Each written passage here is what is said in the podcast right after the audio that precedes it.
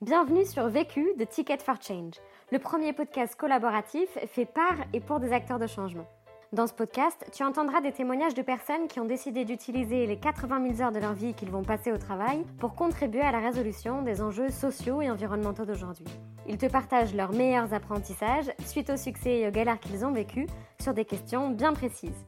Cet épisode a été réalisé en collaboration avec le mouvement des entrepreneurs sociaux, qui promeut les solutions des entrepreneurs sociaux et leurs propositions au service d'une économie humaine et efficace. Si tu souhaites toi aussi apprendre à réaliser tes propres épisodes vécus, voire même ton propre podcast engagé, rendez-vous sur vécu.org. Nous t'y avons concocté une formation en ligne. Et si tu apprécies ce podcast, n'hésite pas à nous laisser un commentaire et une pluie d'étoiles sur Apple Podcast. À jeudi prochain et bonne écoute! Vécu, vaincu. Pour plus de vécu, clique vécu.org. Je voulais te dire, euh, tu sais, on, on a tous nos petits problèmes. Vécu. Buy ticket for change. Bonjour, donc je suis Emery Jacquilla et je suis un entrepreneur. Euh, j'ai créé ma boîte à 24 ans et il y a 10 ans, j'ai décidé de relancer la CAMIF, qui était euh, la coopérative des adhérents au mutuel des instituteurs de France, qui avait été créée en 47 par des instituteurs qui se sont regroupés après-guerre pour se rééquiper et qui s'est développée sur un modèle de vente par correspondance avec le gros catalogue que beaucoup d'entre nous euh, ont connu. Et puis bon, avec l'arrivée d'Internet et puis une série de choses, la boîte a connu des difficultés au point de disparaître et moi j'étais convaincu qu'une grande marque, surtout quand elle a des valeurs euh, forte, euh, bah, ça meurt jamais. Et donc j'ai convaincu ma femme de quitter Paris. On a été s'installer à New York. La question? Comment on transforme son entreprise en mettant l'impact environnemental et social au cœur de son action? Le vécu. La première euh, chose qu'on a mis au cœur du projet, parce qu'on s'est rendu compte que si on voulait avoir une chance de réussir, il fallait qu'on ait le soutien de tous ceux qui composaient l'entreprise et, feraient la réussite du projet, c'est de mettre en place un modèle d'impact, un modèle d'impact positif. D'abord pour euh, le territoire, pour Niort, qui avait perdu des emplois à la suite de la chute de la CAMIF, où on a donc décidé euh, d'implanter également, en plus de notre siège social, un centre de relations clients, qui était tout à fait contre la tendance à l'époque où on allait installer des centres d'appel de plus en plus loin pour que ce soit de moins en moins cher. Et nous, notre obsession, ça a été de maximiser l'emploi et, le réemploi à Niort, euh, à travers également le centre logistique, à travers une formation au e-commerce qu'on a mis en place là-bas. Et euh, c'est comme ça qu'on a, au tout redémarrage, euh, permis d'avoir, dans un contexte où c'était la, crise financière mondiale, puisque la chute de la CAMIF, comme chacun le sait, avait entraîné celle de Lehman Brothers et donc la crise financière mondiale. Il n'y avait plus de banquiers pour prêter de l'argent à des entrepreneurs ou à des entreprises même qui allaient bien. Donc c'était assez complexe et on avait besoin, nous, de financer le projet. Et si on a réussi à financer le projet dans ce contexte-là, en 2008-2009, c'est parce qu'on a eu le soutien des acteurs de la région, de la communauté d'agglomération de Niort, qui ont garanti presque 95% de nos emprunts bancaires. Et s'ils l'ont fait, c'est parce qu'ils ont compris que notre projet aurait un impact positif pour le territoire sur Niort. Premier apprentissage. Apprentissage numéro 1, en faire une force de différenciation. La difficulté quand on démarre euh, comme ça une entreprise dans un contexte particulier, c'est comment on regagne la confiance des clients, la confiance des fournisseurs, mais si j'ai eu une écoute attentive, euh, c'est parce que euh, on a tout de suite, là aussi, misé sur un modèle atypique qui était celui de miser sur la fabrication française. Dans un contexte là aussi où à l'époque, le Made in France c'était pas du tout à la mode, il n'y avait pas le slip français, il n'y avait pas le ministre avec la marinière, et par contre, il y avait un terreau de fabricants français. Déjà développé à la Camif et à qui on a dit voilà, nous on va miser sur vos savoir-faire, on va valoriser vos métiers, vos produits, et on va miser sur la qualité, sur la fabrication locale et sur le développement durable. C'est ça notre proposition de valeur aujourd'hui euh, à la CAMIF. Et on va aller assez loin euh, sur justement ce qui fait notre différence, sur la transparence, sur un certain nombre de valeurs qui sont aujourd'hui clés et qui font qu'aujourd'hui, au-delà des clients historiques euh, instituteurs qu'on a, qui ont permis de redémarrer la CAMIF, aujourd'hui, trois quarts de nos clients, c'est des nouveaux consommateurs qui sont vraiment et résolument en quête de sens dans leur achat, qui veulent s'inscrire dans une consommation plus responsable, consommer peut-être moins mais mieux, et qui trouvent à la CAMIF ça parce qu'ils peuvent rechercher par des critères géographiques, savoir d'où ça vient, quel pays, quelle région, quel département, rechercher par critères sociaux, environnementaux. Ils peuvent, ils peuvent également visiter l'usine avec des vidéos reportage qu'on a mis euh, sur les, coulisses de la fabrication française, voir aussi d'où viennent les principaux composants du produit. Donc on va très très loin sur la, partie transparence et euh, je crois que c'est ça qui, a permis de regagner aussi la confiance des clients qui sont revenus. Bon, dix ans après, bah, on est toujours là, c'est déjà un très bon signe. on est toujours sur une boîte qui fait une croissance à deux chiffres presque chaque année. Aujourd'hui, euh, plus de 40 millions d'euros de chiffre d'affaires et c'est l'entreprise qui a, bah, dans un métier qui est hyper compétitif, hyper concurrentiel, où on a des acteurs comme Amazon et Alibaba et tout ça, bah, nous on est un pur player, on a, a relancé que sur Internet. Cette, différence, c'est ça qui fait euh, notre attractivité et qui fait qu'on est là encore et qu'on sera encore là dans, dans, 10, dans 20 ans. Un des facteurs clés de succès du, projet, c'était effectivement de repenser le modèle de l'entreprise, de lui redonner du sens et de faire en sorte qu'elle ait un impact positif pour le territoire sur, sur les enjeux sociaux, mais aussi euh, pour nos fournisseurs sur les enjeux euh, sociaux aussi, parce que quand on défend le Made in France, on défend des emplois en France, mais également sur les enjeux environnementaux, parce que miser sur la fabrication locale, c'est faire faire euh, beaucoup moins de kilomètres au produit, c'est éviter des, tonnes de CO2 émis par les containers qui arrivent, et donc c'est au cœur du modèle d'impact positif qu'on a mis. Et moi aujourd'hui, je suis assez convaincu que l'entreprise, pour créer une valeur économique, doit d'abord et avant tout se concentrer à créer une valeur sociale et environnementale positive pour la société. Dans ces choix-là qu'on fait, je pense qu'il faut être radical et il faut oser euh, prendre des partis pris, c'est-à-dire oser des renoncements, mais aussi oser aller très très loin dans le projet de l'entreprise. Parce que c'est ça qui lui donne du sel, c'est ça qui lui donne euh, du sens, c'est ça qui fait que soudainement euh, ça, ça réveille les gens, et que ce soit nos collaborateurs ou, nos fournisseurs ou les acteurs du territoire qui voient la Camif d'un tout autre œil aujourd'hui que ce qu'ils avaient en tête avant. Deuxième apprentissage.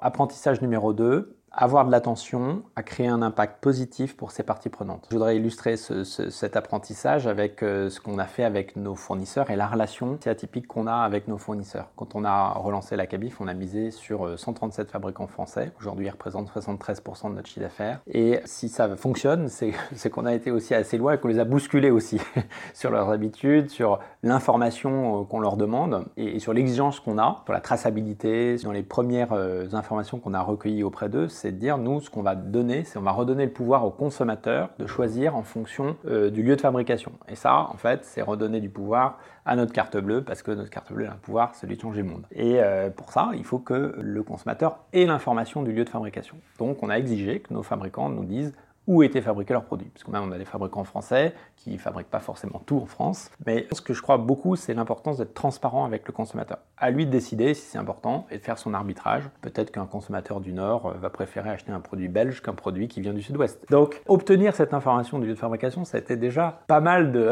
de batailles parce que euh, certains nous, reprochaient de faire presque de l'ingérence sur euh, leur politique industrielle, etc. Mais bon, ils ont joué le jeu. Et puis après, et aujourd'hui, c'est un vrai critère de choix, c'est le troisième critère de choix le plus utilisé par nos internautes, le pays, la région et le département de fabrication quand ils recherchent un produit, que ce soit un canapé, une table, une chaise, une literie. Et puis ensuite, on s'est dit, bah oui, c'est bien, le consommateur, il nous pose des questions sur, euh, mais en fait, euh, qu'est-ce que ça veut dire un draus qui est fabriqué en France quand on sait qu'il n'y a pas de champ de coton euh, bio qui pousse en France Donc, qu'est-ce qui est vraiment fabriqué en France? Et donc, on s'est dit, au-delà des labels qui peuvent exister, type Origine France Garantie, ce qui est important, c'est de montrer et de raconter l'histoire du fabricant. Et donc, on a souhaité faire des vidéos reportages au cœur des usines, ça s'appelle des coulisses de la fabrication française, et là, de mettre en avant justement les savoir-faire, la démarche de l'entreprise sur l'éco-conception, etc. Alors, on a proposé ça, nos, nos, chefs de produits ont été proposés ça aux fournisseurs. À notre grande surprise, on n'a eu que trois qui ont accepté la première année, et, et, puis la plupart nous disaient, mais non, mais non, on ne veut pas montrer euh, secret de fabrication. On avait beau leur dire, on n'est pas dans non plus une industrie euh,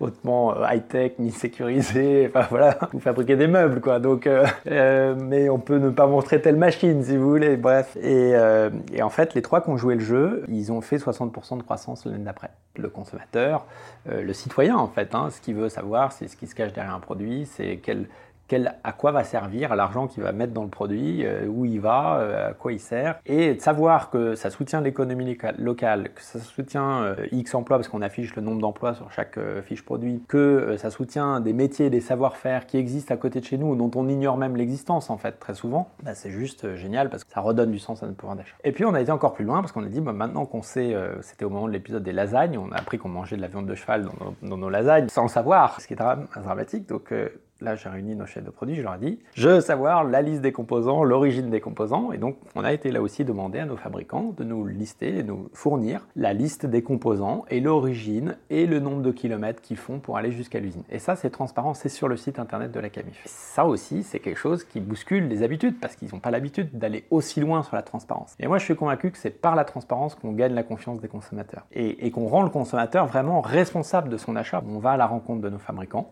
on visite les usines, avec avec nos clients et nos fournisseurs. Et on passe des journées juste extraordinaires où on découvre tous ces savoir-faire, on rencontre les ouvriers, on travaille avec eux. L'après-midi, on, fait des ateliers créatifs où on imagine des nouveaux produits, de nouveaux services pour la Camif demain. Et euh, ça, c'est passionnant parce que ça crée du lien, ça crée un impact très positif à l'intérieur de l'usine parce qu'il y a de la fierté. Les ouvriers ne voient jamais euh, de, clients, enfin très rarement. Souvent, euh, d'ailleurs, quand on prépare le tour, on, a le chef d'entreprise qui dit bon, très bien. Bon, il y a toujours des, des réticences hein, euh, quand on va un peu loin là. Ils disent non, on ne peut pas, pas visiter l'usine, c'est interdit au public, problème de sécurité. Bon, on arrive toujours à surmonter ça, mais c'est les premiers trucs qu'on a. Et puis ensuite, c'est bon, bon, pour l'après-midi, les ateliers créatifs, faire l'innovation ouverte, ça c'est super, on va faire ça, génial. Donc on va, on vous mettra notre directeur marketing euh, le gars de la R&D. Et nous, on dit non, nous, on veut avoir les ouvriers autour de la table, ceux qui ont le savoir-faire dans les mains.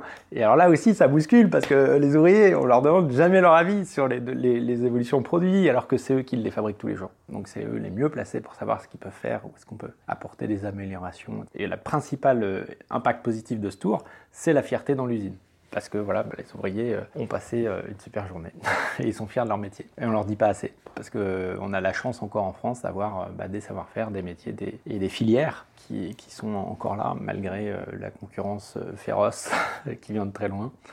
Et donc c'est chouette d'avoir des acteurs comme ça qui se mobilisent et qui créent ce lien, parce qu'en fait c'est ça, je crois, notre rôle principal et notre principale richesse, c'est de créer du lien entre nos collaborateurs, avec nos clients, avec nos fournisseurs. Troisième apprentissage.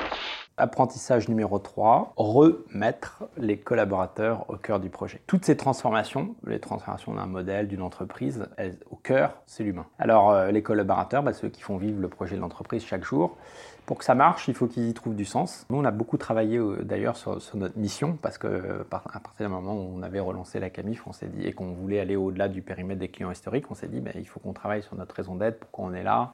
donc on a fait un exercice assez collaboratif pour définir notre mission.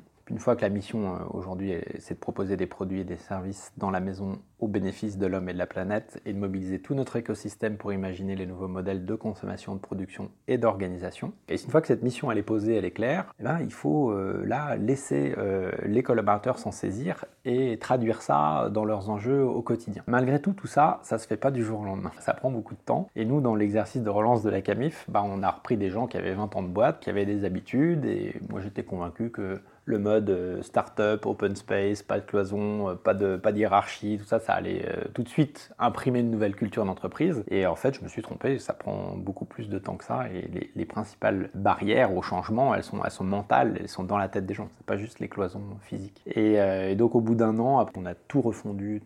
J'avais encore très souvent des gens qui me disaient, oui, mais tu sais, Emery, la Camif, on faisait comme ça, donc on continue à faire ce qu'on a toujours fait en gros. Et je dis, non, mais surtout pas, arrêtez, parce que si vous faites ce que vous avez toujours fait, on va dans le mur. Donc on peut pas. On peut pas se permettre. Et donc il fallait créer une nouvelle culture d'entreprise, une nouvelle façon de fonctionner ensemble. Et euh, je me suis dit, il faut qu'on, vive une expérience tellement forte, tellement originale ensemble, que ça, ça va souder, ça va être notre première brique de culture d'entreprise euh, atypique, euh, parce que voilà, on est dans un projet complètement atypique. Donc j'ai fait venir une artiste dans l'entreprise et elle a passé trois mois avec nous. Elle était en résidence pendant trois mois. On était sa matière première. Tous les jours, elle nous observait, elle nous observait en train de travailler. Et c'était chouette parce qu'elle produisait tous les jours des, des œuvres, parfois éphémères, parfois durables. Et un jour, on arrive, il y avait toutes les places de parking taguées avec des noms d'artistes contemporains. Donc euh, les gens allaient voir en disant Mais est-ce que tu as demandé l'autorisation avant de faire ça? Bah non Donc ouais, on peut faire des choses sans demander l'autorisation. Ouais, d'accord, je retiens. Et une des œuvres, moi, qui m'a beaucoup marqué en tant que manager, c'est qu'en nous observant travailler, elle était assez choquée euh, qu'on s'envoie des emails à longueur de journée, alors qu'on est tous à 10-15 mètres les uns des autres. Du coup, elle a eu l'idée assez géniale, dès qu'elle voyait quelqu'un qui se levait et qui faisait l'effort d'aller parler à quelqu'un d'autre, de matérialiser ça au sol en scotchant des roses. Et progressivement, l'entreprise s'est tissée comme ça de plein de bandes roses au sol euh, qui matérialisent l'importance de l'échange, du vrai échange, de l'humain et de remettre l'humain au cœur. Et donc, moi, je crois aujourd'hui que la vraie richesse de l'entreprise, c'est justement cette capacité à créer ce lien entre les personnes, parce que c'est les personnes qui font le projet de l'entreprise. Autre exemple d'un levier d'engagement euh, fort qui est, lié euh, à la mission de la CAMIF, dans son combat euh, pour une consommation plus responsable, en 2017, on a décidé de boycotter Black Friday, et donc de fermer le site le meilleur jour du e-commerce. Et en fait, ça a été une extraordinaire journée, parce que la première fois où on l'a fait, bah, les collaborateurs ont été donnés une journée de leur temps à des associations pour montrer les alternatives positives à la surconsommation. Alors là, et après, c'est eux-mêmes qui ont animé les ateliers à l'intérieur de l'entreprise. On a fait une journée porte ouverte où, pour le jour du Black Friday, euh, à la Camif, on pouvait venir et découvrir plein d'ateliers qui étaient animés par nos propres collaborateurs sur euh, comment faire du zéro déchet, faire sa lessive soi-même, comment réparer ses électroménagers. Donc c'était c'est aussi une façon de faire vivre le projet de l'entreprise, de lui donner du sens, du corps, euh, et de la fierté pour les collaborateurs qui participent pleinement au projet de l'entreprise. Quatrième apprentissage. Apprentissage numéro 4, être incarné par l'équipe dirigeante.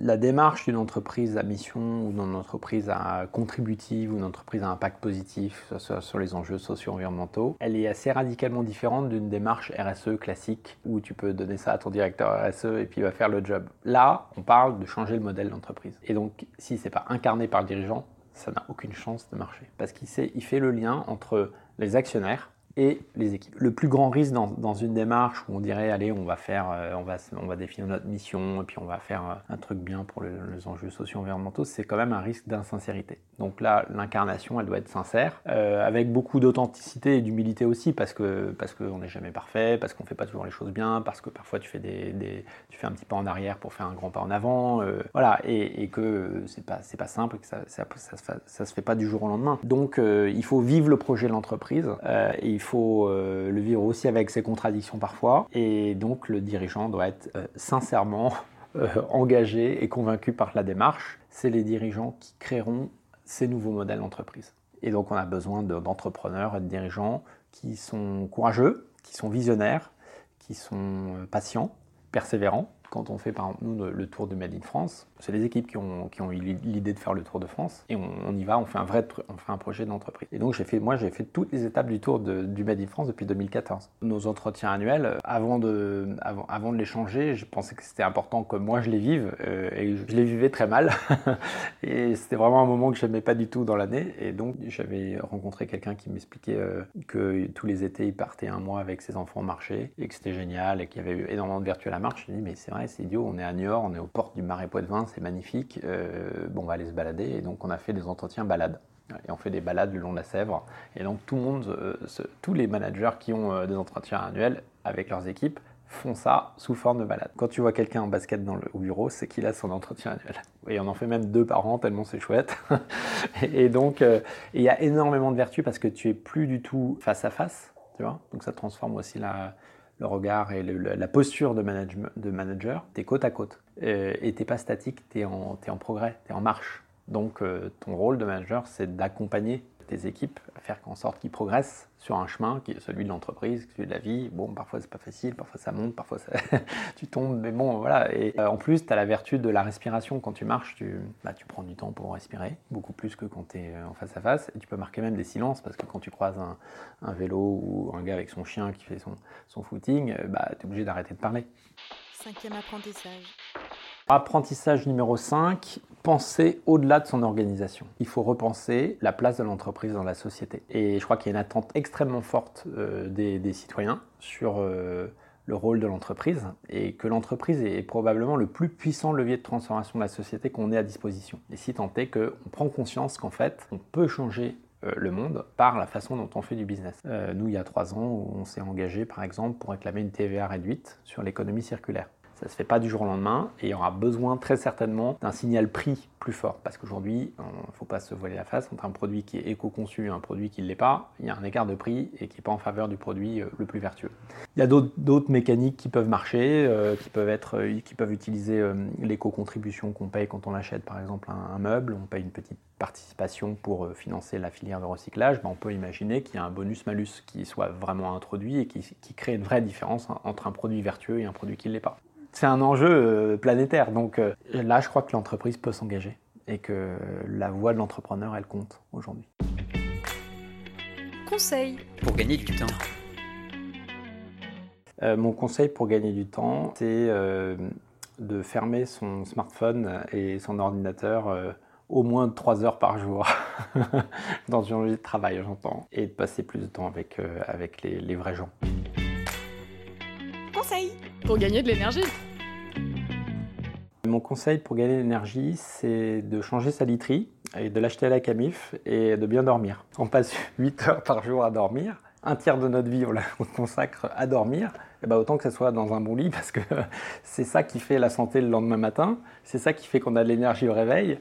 Et euh, au-delà de ça, pour bien dormir, il faut bien démarrer sa journée. Et la journée, elle démarre au moment où on va se coucher. Elle démarre pas le matin. Et quand on va se coucher, il faut se coucher sur des pensées positives. Donc moi j'ai un petit truc que j'ai donné à ma fille quand elle avait 3 ans et qu'elle continue à faire. Elle a un petit carnet d'émerveillement et tous les soirs elle note trois émerveillements de sa journée. Et ça permet de s'endormir avec des pensées positives. L'autre question. Euh, la question que je me pose en, en ce moment, c'est comment on fait pour accélérer le passage à l'acte? Les gens ont mis euh, des années, alors qu'ils savaient très bien que fumer, c'était pas bon pour la santé, ils ont mis des années à arrêter de fumer. La raison te dit d'arrêter de fumer, mais tu continues de fumer.